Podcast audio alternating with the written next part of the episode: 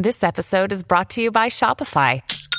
Forget the frustration of picking commerce platforms when you switch your business to Shopify, the global commerce platform that supercharges your selling wherever you sell. With Shopify, you'll harness the same intuitive features, trusted apps, and powerful analytics used by the world's leading brands. Sign up today for your $1 per month trial period at shopify.com slash tech, all lowercase. That's shopify.com slash tech.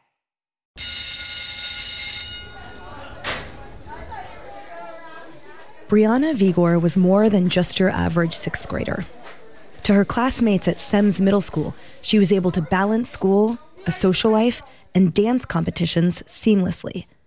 It only made sense that Breighanna's peers elected her to be class representative, making her the central point of contact for all of her fellow middle schoolers. In order to keep up with everyone, she began following her classmates on all forms of social media.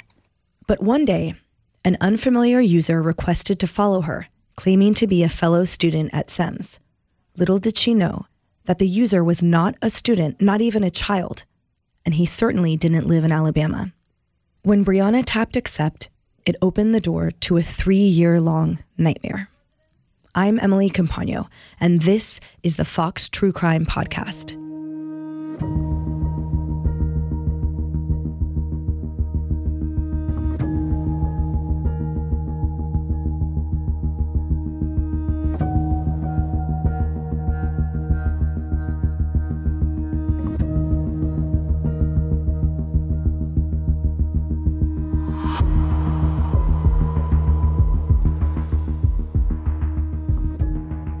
Breighanna hadn't intended to speak to any strangers online.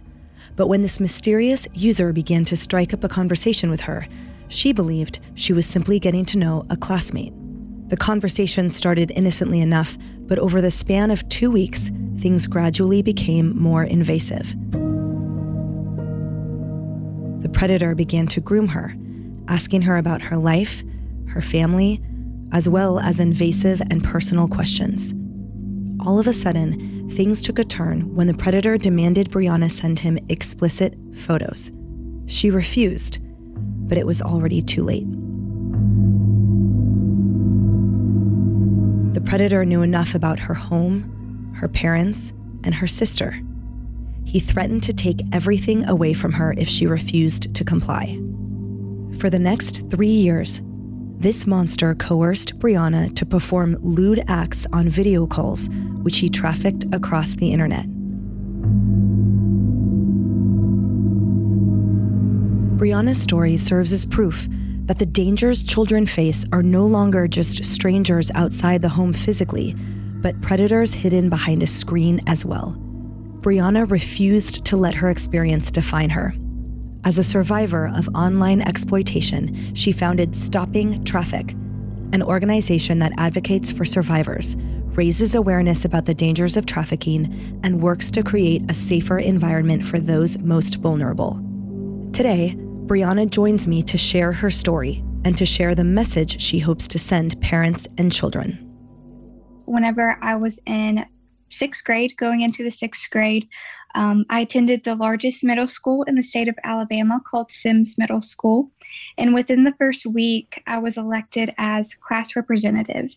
Basically, what that means is I had to get a point of contact for everyone in my homeroom class, whether it was social media, um, phone numbers, and email, any sort of way just to get in contact with my fellow classmates, just to take a little bit of pressure off of my homeroom teacher. So, reminding our class hey, we have a pop quiz on Wednesday. Don't forget to turn in your field trip money on Friday, that sort of thing.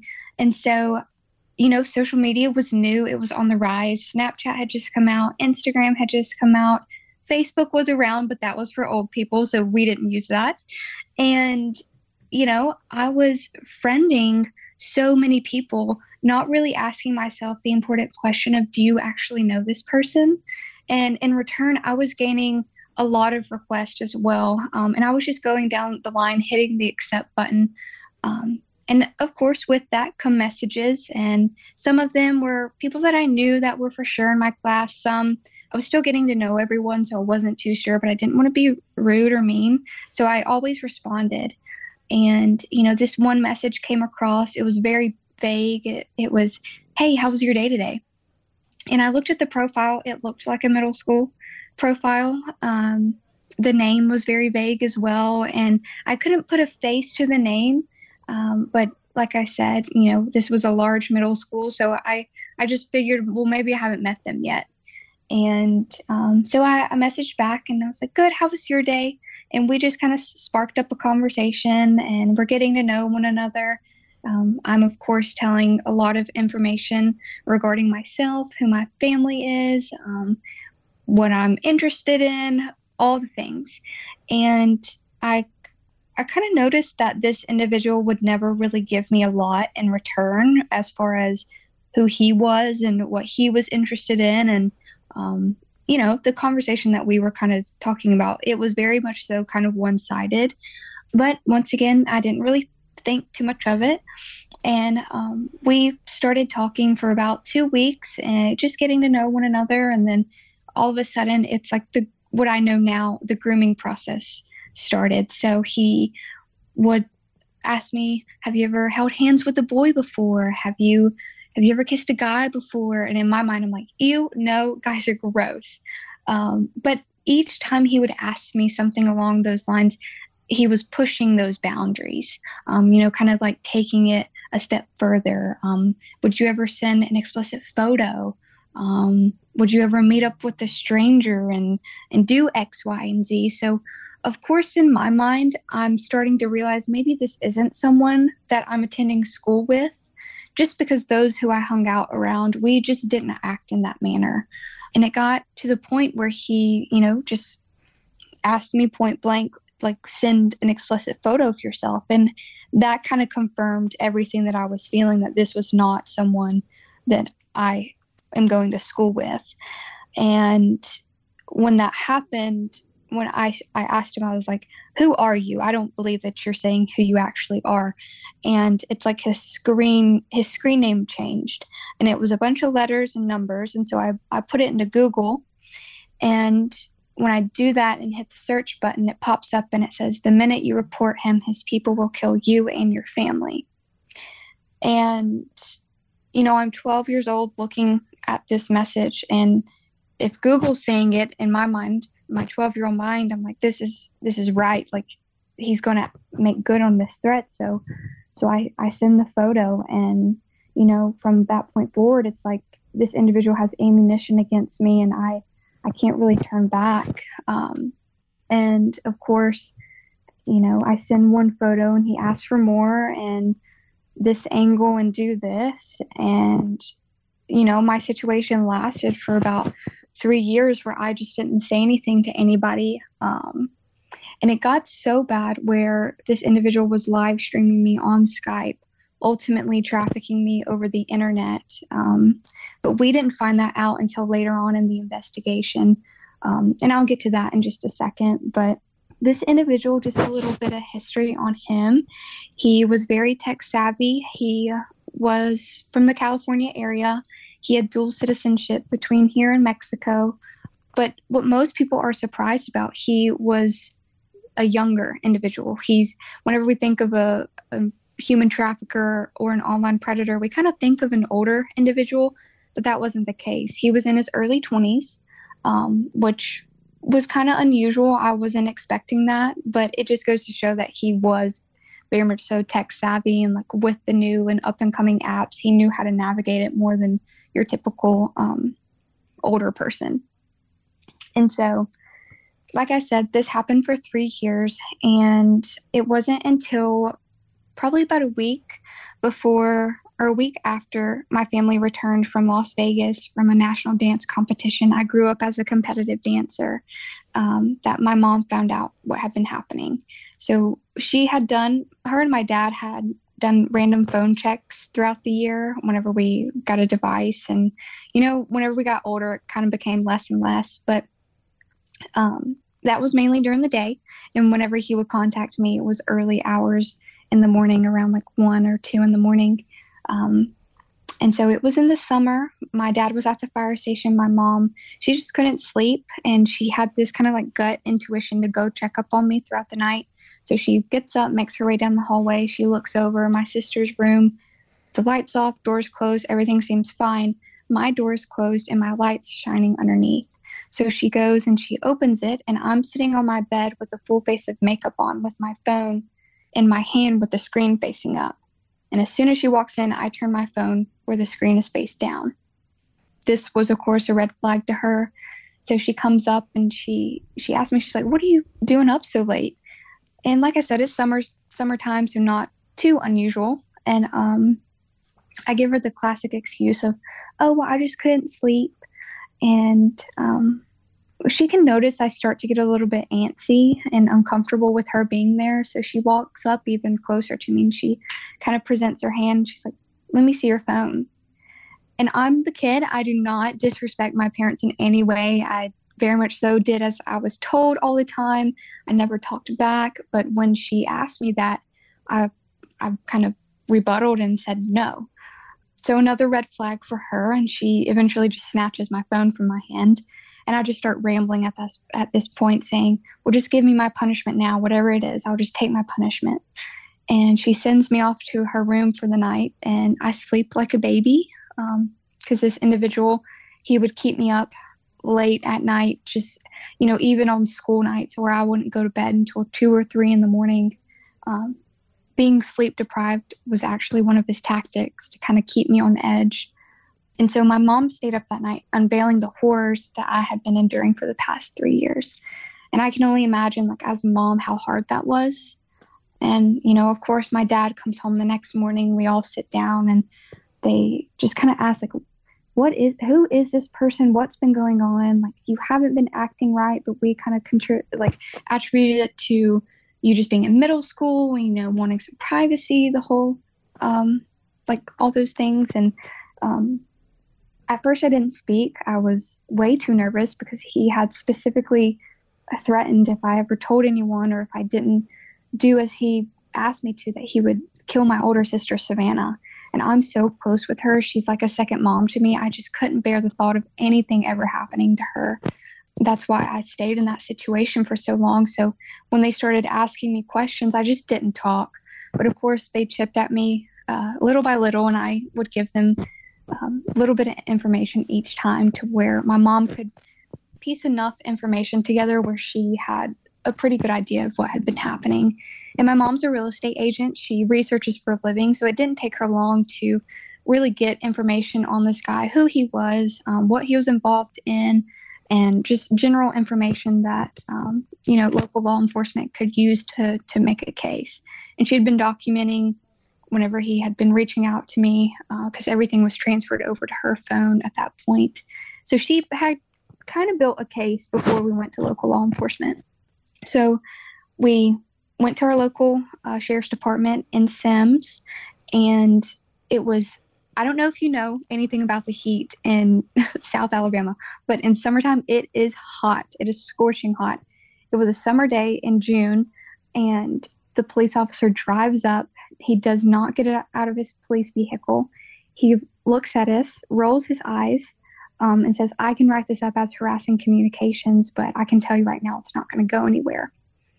And, you know, of course, as a mom and as a father, that's really hard to hear, but as a victim, it's even harder because it's so hard to come forward in the first place. But then whenever you're told that there is no case, they can, you know, prosecute this even further, then it's just kind of like a stab in the gut. But thankfully, I have parents that don't take no for an answer. They were able to get in contact with the Child Advocacy Center and um, in Mobile, and then also they connected us to the local FBI office. And from there, my FBI file went from Mobile to Los Angeles to Mexico, and then he was stopped in Memphis. This individual didn't stop this whole process. Um, whenever we first reported it, you know, of course, it takes time. The laws of justice um, has been very slow. So, you know, for three years, another additional three years, they were keeping eyes on this guy, you know, um, like moving my case from location to location. And so for another three years is when he was stopped in person because um, he had fled to Mexico and they had flagged his passport. So whenever he flew back in the country, that's when they stopped him. They asked him to come in for questioning, and he willingly agreed. He said that he knew me and that we did some pretty crazy things back in the day, but nothing criminal.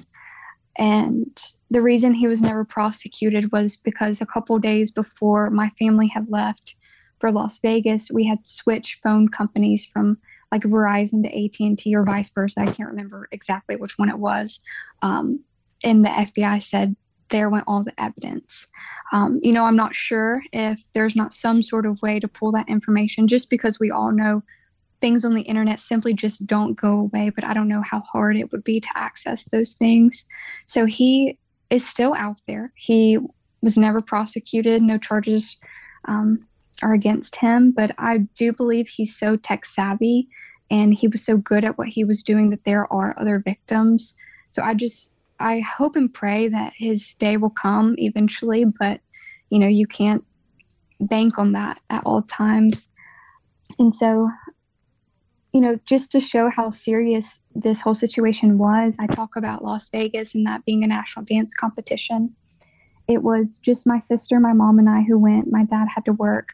And throughout that week, you're as a competitive dancer, you do, they're called convention classes. So you get to do these big classes with great um, instructors within, you know, the dance industry and learn from them and, you know, just experience all of that. And so you do classes throughout the day and then you compete at night. And usually the competition goes late into the morning until like 12 at night, one.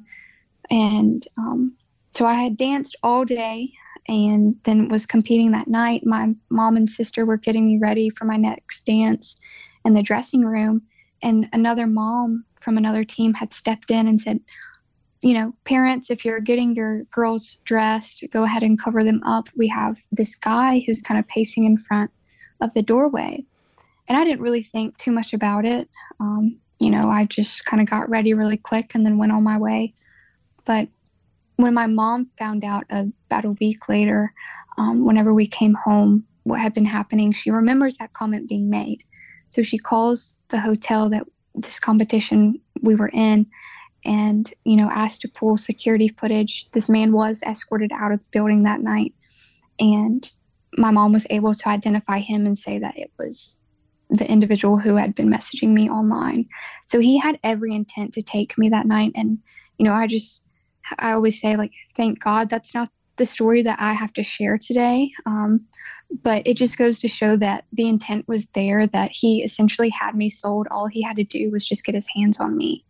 And, you know, that's, it's so scary to think about, but it just goes to show that I believe that all of this happened for a reason and that I'm the type of person who I'm not going to let this story and, you know, like use the situation to kind of bring me down and be a crutch in life.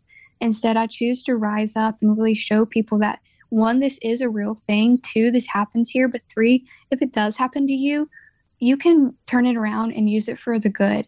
And that's really what I've been doing with my nonprofit, Stopping Traffick.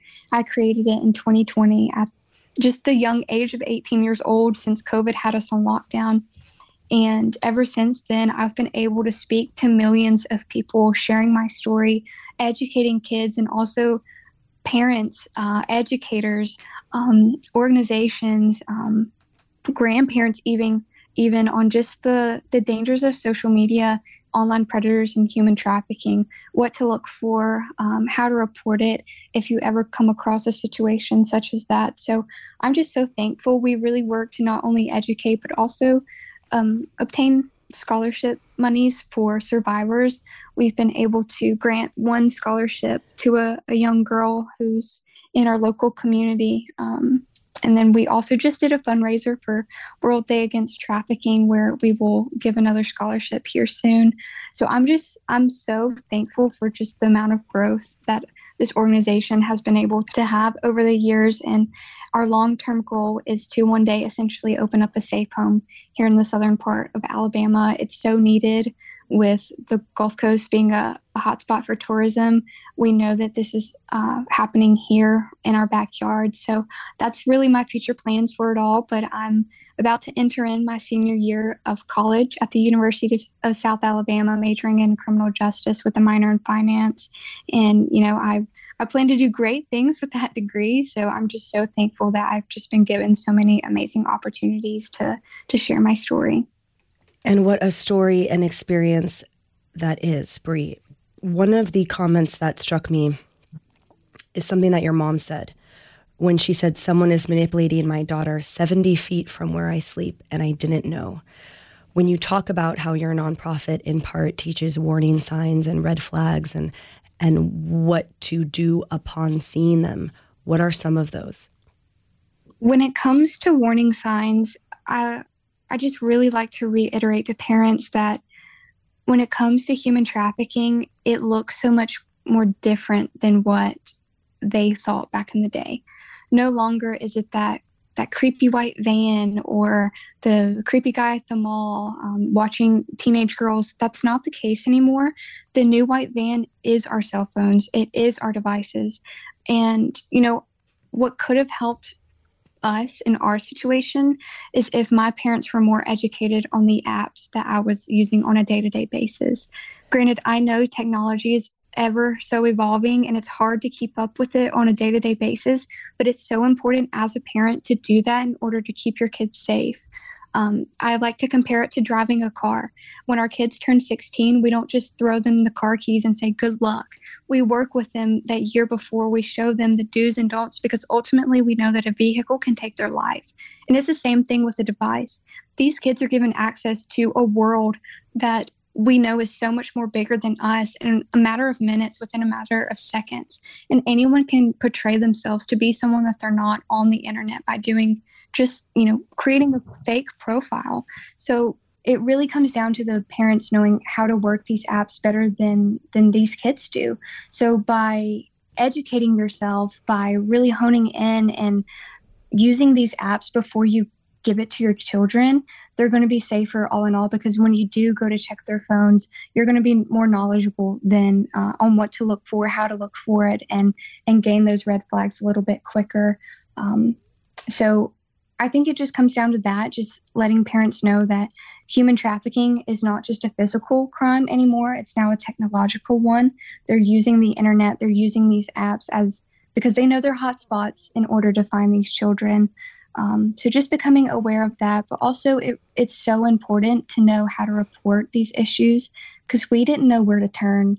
Um, and if I didn't have parents that weren't so steadfast in this process, I don't know if my case would have gone anywhere after that altercation or that first incident with um, the local sheriff deputy. So, you know, just finding out in your community who really focuses on the issues of human trafficking and where you can turn to because you just never know if this is going to happen to you. We're going to take a quick break. More from our guest after this. Another thing I found so surprising and heartbreaking is the district attorney there in your county um, that reported that 80% of middle schoolers, by the time they reach eighth grade, have sent a naked photo of themselves on their phone. And what I immediately pictured was the millions of parents who think, not my child. Of course, she wouldn't be that. He wouldn't be that. And really, they have no idea because of the manipulation and the web that these kids find themselves in. It has nothing to do with the character or innocence of the child. It's frankly what is sort of being done to them and drawn out. Do you still want to be a district attorney? Absolutely. Mm-hmm. And that's such a good point to make because I was seen as the girl in school who did it all. I was a straight A student involved in National Honor Society. I was involved in volleyball, competitive dance, track, cross country, everything.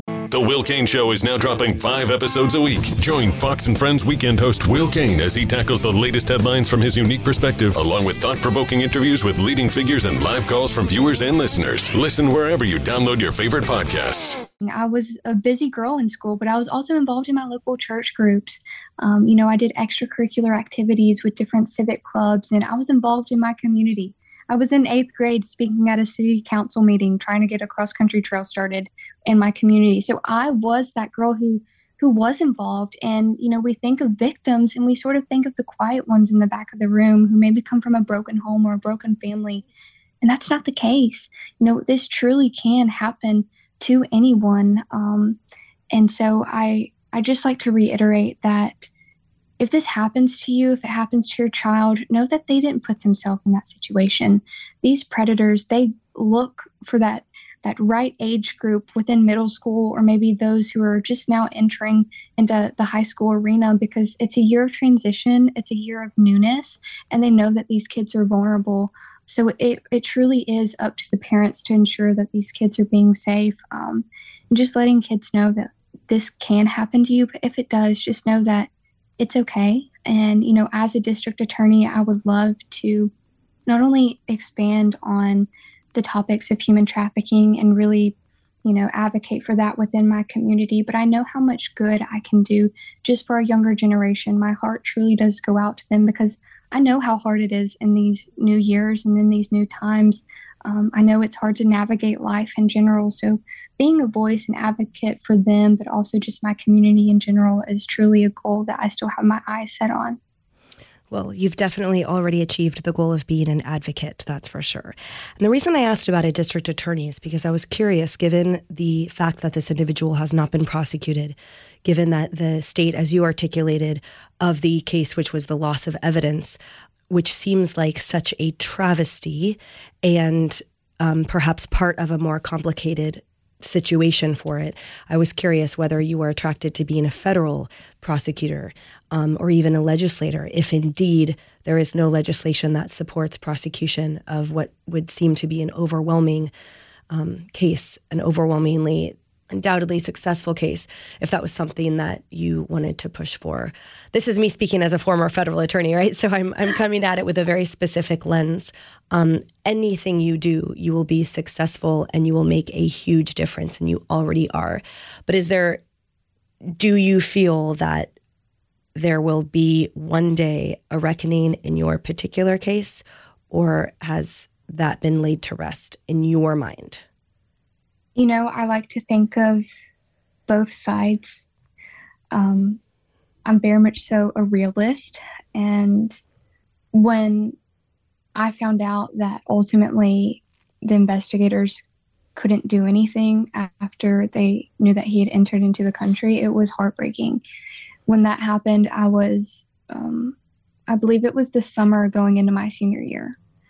And the years prior, to my high school experience, I went through it treading on eggshells because I didn't know where he was. I didn't know if he still had the intent to come and try to kidnap me. I, I didn't know all of these things, and I was the best decorated female athlete at my high school um, in terms of running that had ever gone through Mary G. Montgomery High School, and I still am to this day.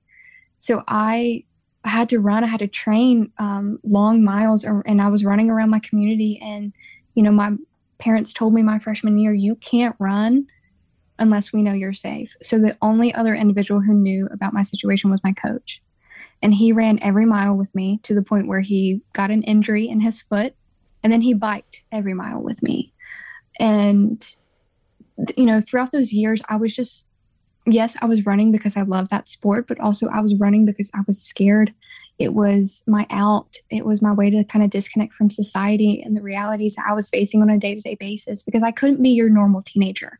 I didn't get to do those things because I, I had to be safe. I had to be around people that I knew that I could trust.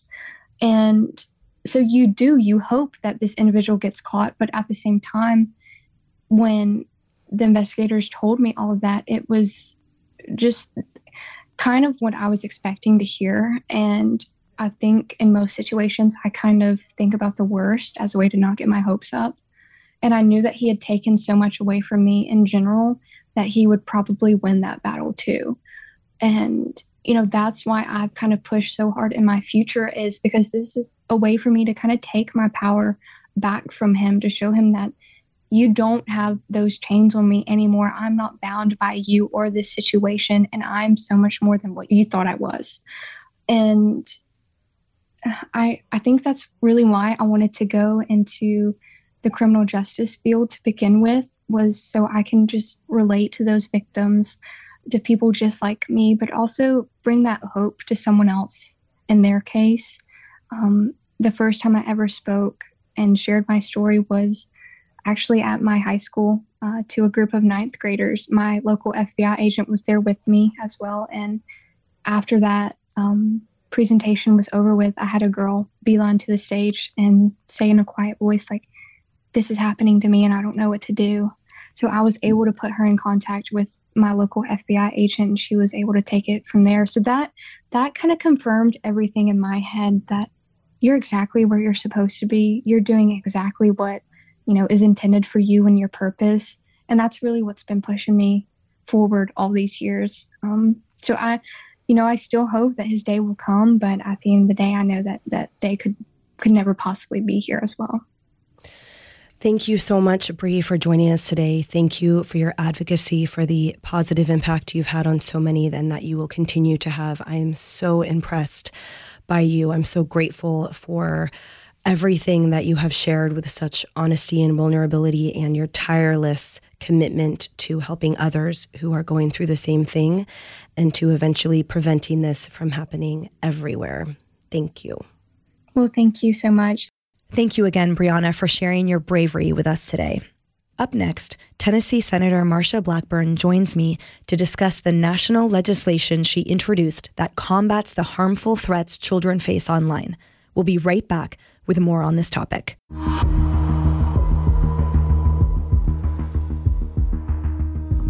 Due to the constantly evolving nature of online social platforms, it's difficult for parents and families to shield children from the many dangers they're exposed to.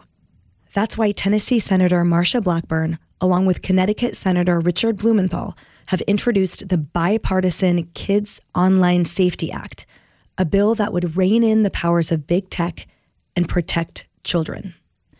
Today, Senator Blackburn joins me to discuss the measures and precautions outlined in the legislation and shares how listeners can show support. Over the years, over the past decade, really, so many parents and teachers and pediatricians had re- start looking at what is happening to kids online, what they're being exposed to.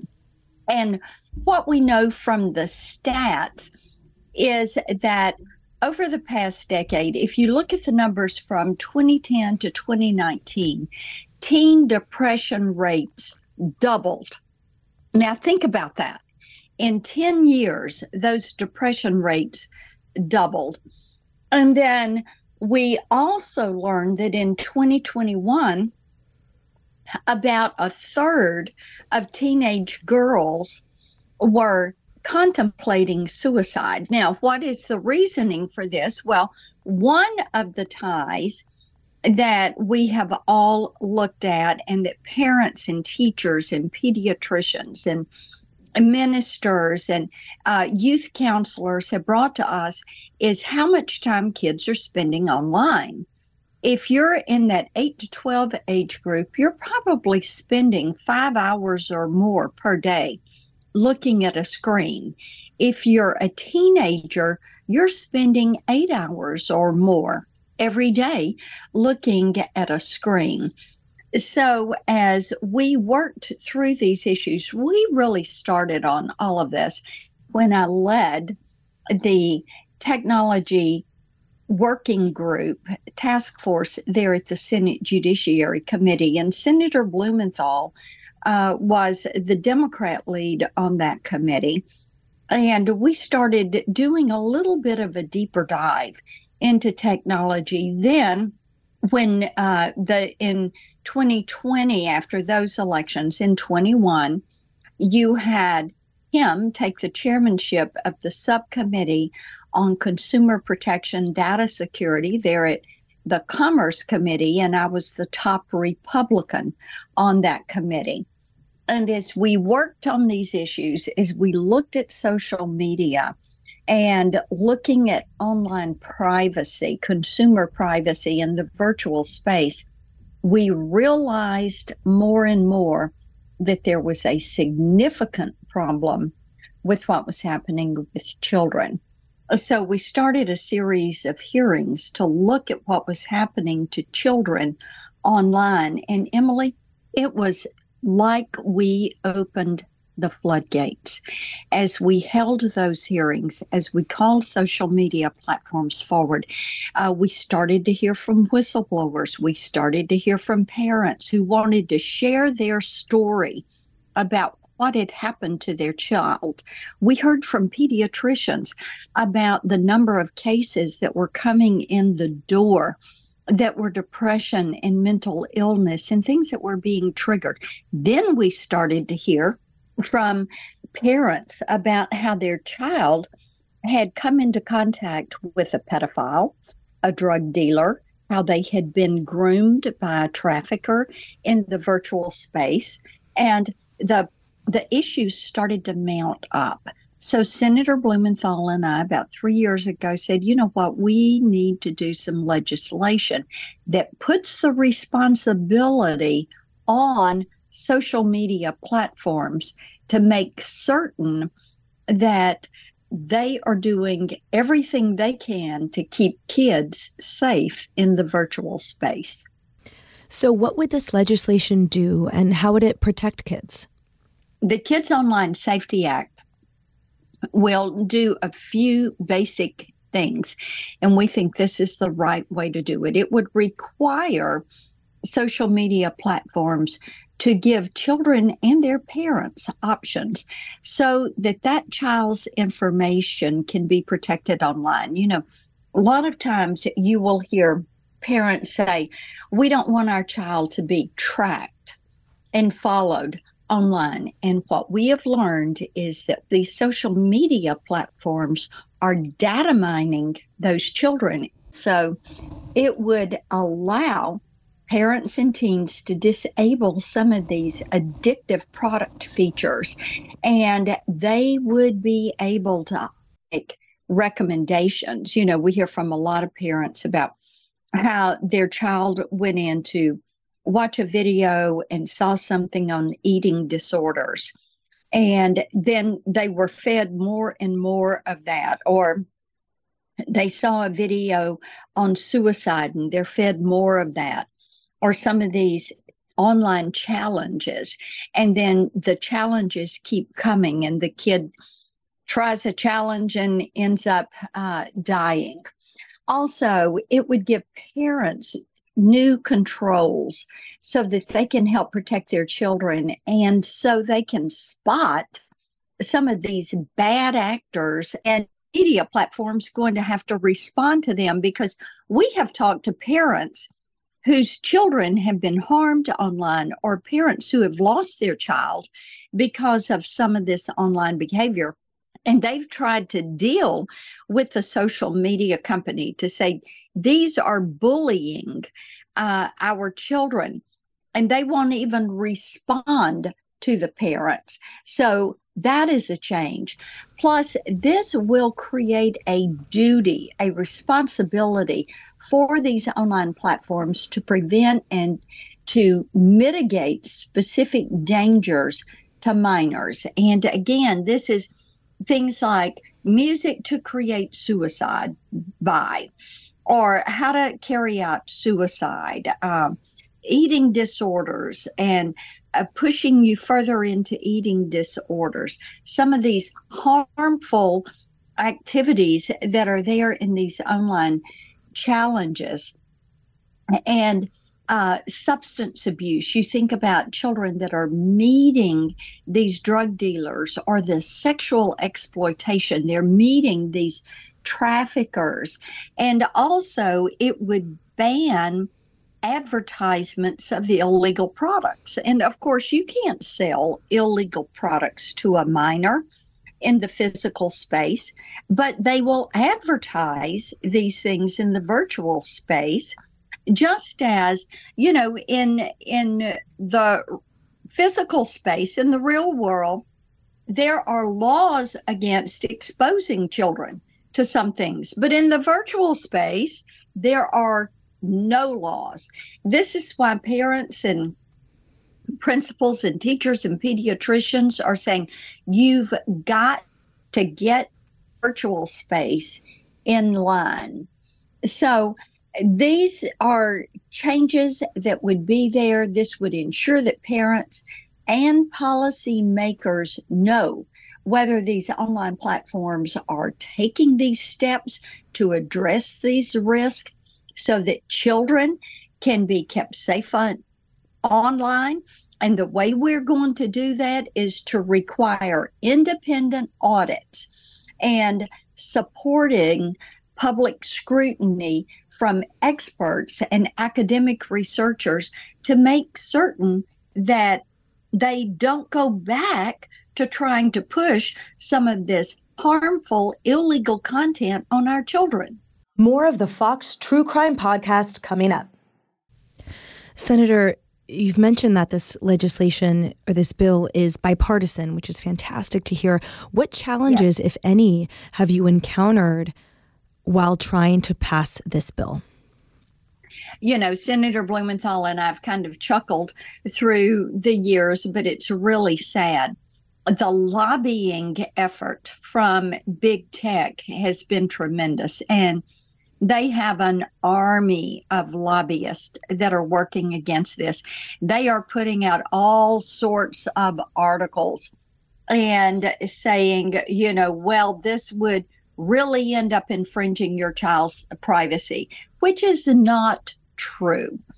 And uh, what we know is that because our children, when they're online, when they're the product, then uh, they're going to continue to fight against this. I think that they really are threatened by the fact that we have 44 bipartisan Senate sponsors out of committee on a unanimous vote. So we've got from the left and the right that are supporting passing this legislation. Momentum is on our side. We are going to continue to work with all of these groups. You've got parents and tech experts and faith leaders and healthcare professionals, all that are pushing to get this signed and on the books. What exactly is the argument by the social media platforms as those lobbyists challenge this? As you say, are they arguing the actual data is factually incorrect? No, interestingly enough, they are not arguing that at all. One of the things that we have heard is that, well, it's going to require parents to put all of this personally identifying information in. And that's not true. There is a piece of legislation out there that would do that, but it is not the Kids Online Safety Act because our bill does not require any new age verification beyond what is already in existing law. And the FTC has enforced that for years. And this bill would put more power in the hand of parents and their children to protect them. Eh, but there again, you follow the money on this. And the big problem that social media has with this is that it would prohibit them from data mining these children and selling that data. We know that the net worth of these social media platforms is based on the number of eyeballs that they control and the amount of time those eyeballs stay on their platform. So, as a final question, how can listeners support this? Contact their local their their senators obviously, but how else can they generate and show support for legislation that will ultimately help yes. children and preserve safety of families? Um, and if it's to the tune of some lost dollars, then resoundingly so be it. Indeed. And the way people can support this is by calling those elected officials. They also need to be online supporting it. They can go to my website, blackburn.senate.gov. They can follow me on social media. They can repost some of the information that they are that is being put up that we are putting up they can send out your podcast to people to say, hey, there is legislation that would help us protect our children by contacting your member of Congress, your member of the Senate. Senator, thank you. Thank you so much for your advocacy, for your tireless effort, along with Senator Blumenthal on this. Um, I think oftentimes people feel, you know, they're not sure if, if they're heard at your level, and to hear from you at such an elite, connected level, and to know how dedicated you are and how, again, tireless your efforts are, it's refreshing, and we are grateful. And here's to getting that bill passed so that children's safety and online safety is secured. Thank you again, Senator. Thank you so much.